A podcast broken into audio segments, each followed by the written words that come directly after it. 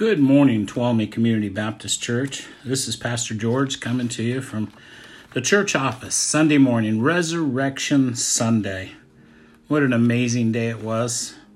I realize a lot of people can't make it up to our Easter sunrise service, but if you would allow me, I'm going to give you the message that I spoke to those people up on the hill. It was a beautiful time. The sun was just coming up over the crest of the mountains you could see Tuolumne City on the on the other side of the hill.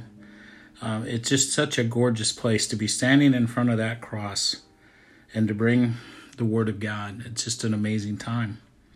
So let me share this message with you because I know everybody can't make it up there. I've done a lot of different trades, a lot of different things in my adult life. Things I can say that I was fairly proficient at. I can honestly say I've always applied myself completely to everything I've ever done. I've always strived hard to learn more and be better at whatever I was doing in life. As a carpenter, a concrete finisher, running a retail business, even as a father and a husband, I can say I know I made mistakes, and, and I did. We've all made mistakes but I can say that I did my best. I can look back without too many regrets. And I can honestly say I loved everything that I've done. It's easy to do the things that you love, right? It is. You know, I, I always tell young people when they're looking into a career, pick something that you love. It's so much easier to do. Then the call. When God called me into ministry, I had no idea how hard this would be. Being proficient is just not enough in my mind, and yet it's what I love to do. Preaching is not like anything else I've ever done. I do not agonize over eating a great dinner or spending time with my wife or catching that perfect fish on a camping trip or nailing the accelerator on my motorcycle. All these things are easy because it's what I love to do. But I do agonize over preaching sometimes. I don't have to dig this deep with most things that I love. But I have to dig deep to preach, and yet it's the greatest love of my life. Why do I struggle so much when it's what I love to do. When your Christian when our Christian holidays come up, I tend to get anxiety and almost panic because I want to bring something to you new and refreshing. And yet the Word of God tells us nothing new under the sun can be said. But yet, I want to get, bring you something new and fresh for Resurrection Sunday. We've been in a sermon series at our church for the past 13 weeks. If you're a regular listener, you know exactly what I'm talking about. A chapter by chapter survey of the Gospel of John. And I believe or I feel it's been going fine, at least for the most part. You know that I'm my own worst critic. I've had people responding at the end of the message, and no one has complained. Nobody's come to me and said, Please, can we move on from John? I take that that I'm doing fairly well. Then I get to this chapter 13. It's like I hit a wall. It falls right on Resurrection Sunday. There's so much in this chapter to talk about that I was struggling with my mind going, what what part of this what part of this am I going to expound on? Let me give you a few facts about John chapter 13. Jesus washes the, the, disciples' feet. And we could go on for an hour on the spiritual context of that event.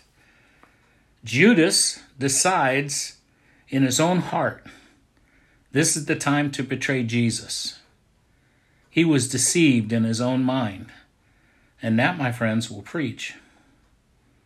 Number three, Jesus starts his emotional goodbye to the men he loved. And it goes on through chapter 13, 14, 15, and 16. Jesus loved these men so much that he began to talk to them like friends and brothers, even though at the Last Supper, they were arguing over which one of them would be the greatest among themselves. Hmm. These men represent each one of us. Number four, Jesus tells Peter, He will have denied me three times before the rooster crows the very next morning. There's a little bit of Peter in all of us, whether we want to admit it or not. Then you have number five. Then I get to verses 34 and 35 in John chapter 13. And this is what it starts out. It says, A new commandment. Well, that sounds pretty important. So important that I decided to read it to you. John 13 34 says, A new commandment I give you, that you love one another as I have loved you, that you also love one another. Verse 35 This, by this, all will know that you are my disciples if you have love for one another. This is how people will know who we are. Jesus has talked a lot about love before, but now he gets really serious and he makes it a commandment. I believe we need to pay attention. Check out this scripture. This is in John 13, uh, verses 13 through 15. You call me teacher and Lord, and you say, Well, for so I am. If then your Lord and teacher have washed your feet, you also ought to wash feet, uh, wash one another's feet. Verse 15 For I have given you an example that you should do as I have done to you. Wow, that is so good. But then I started thinking in today's world, there's not much need for feet washing like they had to do. I mean, we have concrete sidewalks, right? And cars, and we wear shoes and socks. It just doesn't seem to apply in today's world. But there are many ways you can show this kind of foot washing love to one another. Service is one. Being a humble servant to someone who needs your help. How about calling someone, like taking the time to reach out and touch someone? Kind of sounds like an old TV commercial, huh? Imagine the people that are sitting in rest homes during this whole year of COVID, they haven't been able to have visitors. I think a phone call would be pretty important, don't you think? How about giving up your place in line? We've all been to Walmart. We know what that's about. It seems like we're all in line waiting somewhere. Giving up your spot can really be a big deal. It could change someone's life. I know you seem to think that that sounds ridiculous, but it really could. They'll be thinking in their mind, why would you give up your spot? I've seen you waiting here all this time and you're willing to let me go before you? And you say, yes, because I want to serve you. How about paying for someone's meal? You know, there's lots of ways you can show this foot washing kind of love. But I believe it's more than that. These are all good things, but Jesus gave it all, his whole life, for you and for me. Listen to Ephesians 5 1 and 2. Therefore, be imitators of God as dear children. As dear children. Do you remember when your kids were running around and they were wearing a Superman cape? Acting like they're superhero.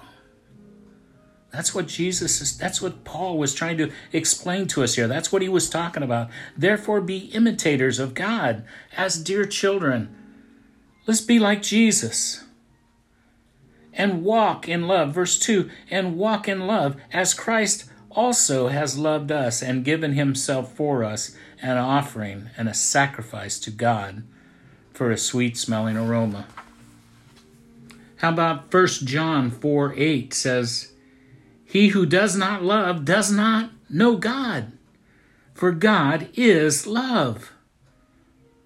Verse 9 says, In this the love of God has manifested towards us, that God has sent his only begotten Son into the world that we might live through him.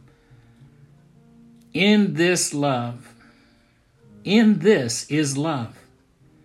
Not that we love God, but that He loved us and sent His Son to be the payment, the guarantee, the propitiation of our sins.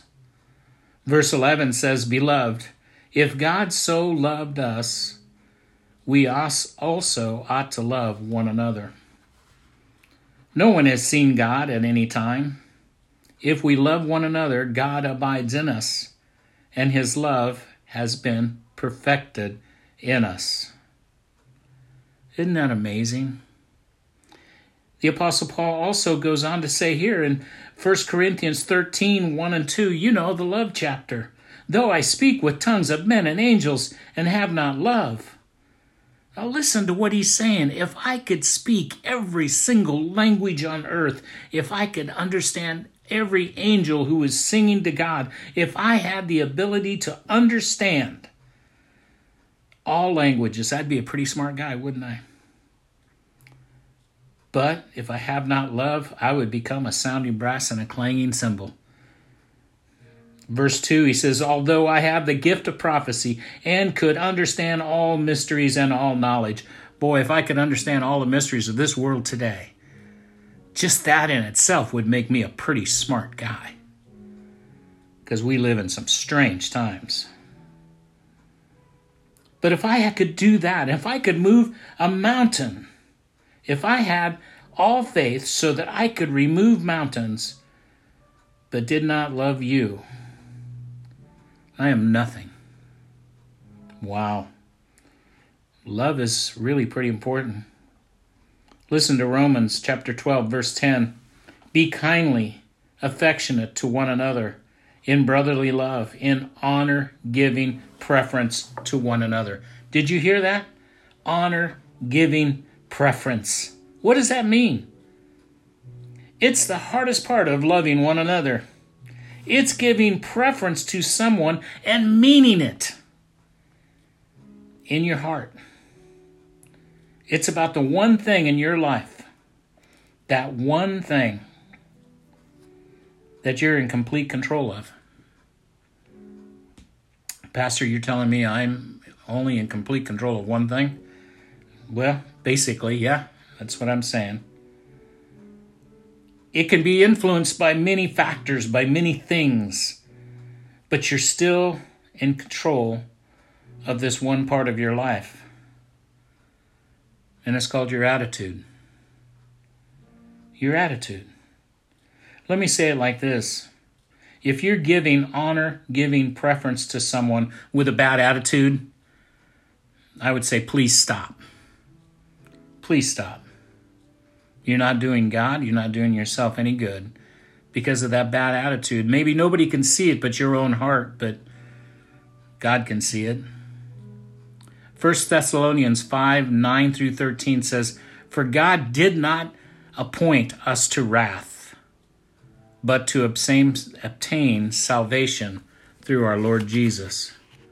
Verse 10 Who died for us, that whether awake or sleep, we would be together with him. Let me explain that wake or sleep. Wake is being alive in the earth today. Sleep means to be dead. That's when Bible refers to sleep. He's not talking about us sleeping with our heads on a pillow. He's talking about death. So listen to that again. Who died for us that whether we live or whether we die, we should live together with him.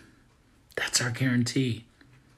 It says, verse 11, therefore comfort each other and edify one another, just as you also are doing. Verse 12, and we urge you, brethren, to recognize those who labor among you. Whoever's teaching your Sunday school class, go tell that person thank you. The teachers that are taking care of your kids so you can be here in service, go, go give them a hug and tell them how much they mean to you. He goes, and recognize those who labor among you and are over you in the Lord and admonish you. Now he's talking about your pastor. Go give your pastor a hug and tell him what a great job he's doing. And to esteem them very highly in love for their work's sake. for the work that they do. Let them know that it matters. Then it says, Be at peace among yourselves. You see, for me, preaching never feels like it's over and done. I can walk away from a bad fishing trip and get on with my life, but I can't walk away from a poorly preached sermon and forget it. I can't tell you how many times I've preached and afterward promised God I would never embarrass Him again like that. Why is it that when I feel I've preached a really good sermon and sometimes it seems to go nowhere, and then I feel like I've missed it, I, I completely dropped an egg on that one, meaning I didn't do so well. God often sees fit to use it in someone's life. In moments like these, I comfort myself in the reminder that God's power is made perfect in weakness. You can find that in 2 Corinthians 12 9. God often uses my inadequacy to keep me appropriately humble. A public display of weakness in the thing that people expect me to do the best in, well, isn't very comfortable. I don't enjoy being humbled, but preaching has a way of doing that for me. I just remind myself that the goal in preaching is not to be a great preacher, but it's to be an effective preacher. Hitting this goal consistently is complicated and multifaceted enterprise that plays in my head and in my heart and I am humbled when I remember that God even spoke through a donkey in the Old Testament. And we see that as a miracle. Man, I see the miracle when God can speak through me, a donkey like me. Let's celebrate Resurrection Sunday with something more than Easter eggs and candy. And now, enjoy your Easter eggs and candy with your kids. They love it. I love to see them smile and have fun. But let's try loving one another a little better. Let's try honor giving preference. Kind of love. We can all do it. We can all do it. I hope you've enjoyed this Easter message. It's all about love. You know, I can remember the Beatles, they kind of had it back in the, the album Purple Submarine. No, Yellow Submarine, that's what it was. All we need is love. Ba ba ba ba. All we need is love. Love. Love is all we need. I think they had something. I think they knew something. Because it's all we need. That God kind of love. God bless you, brothers and sisters. I hope to see you soon.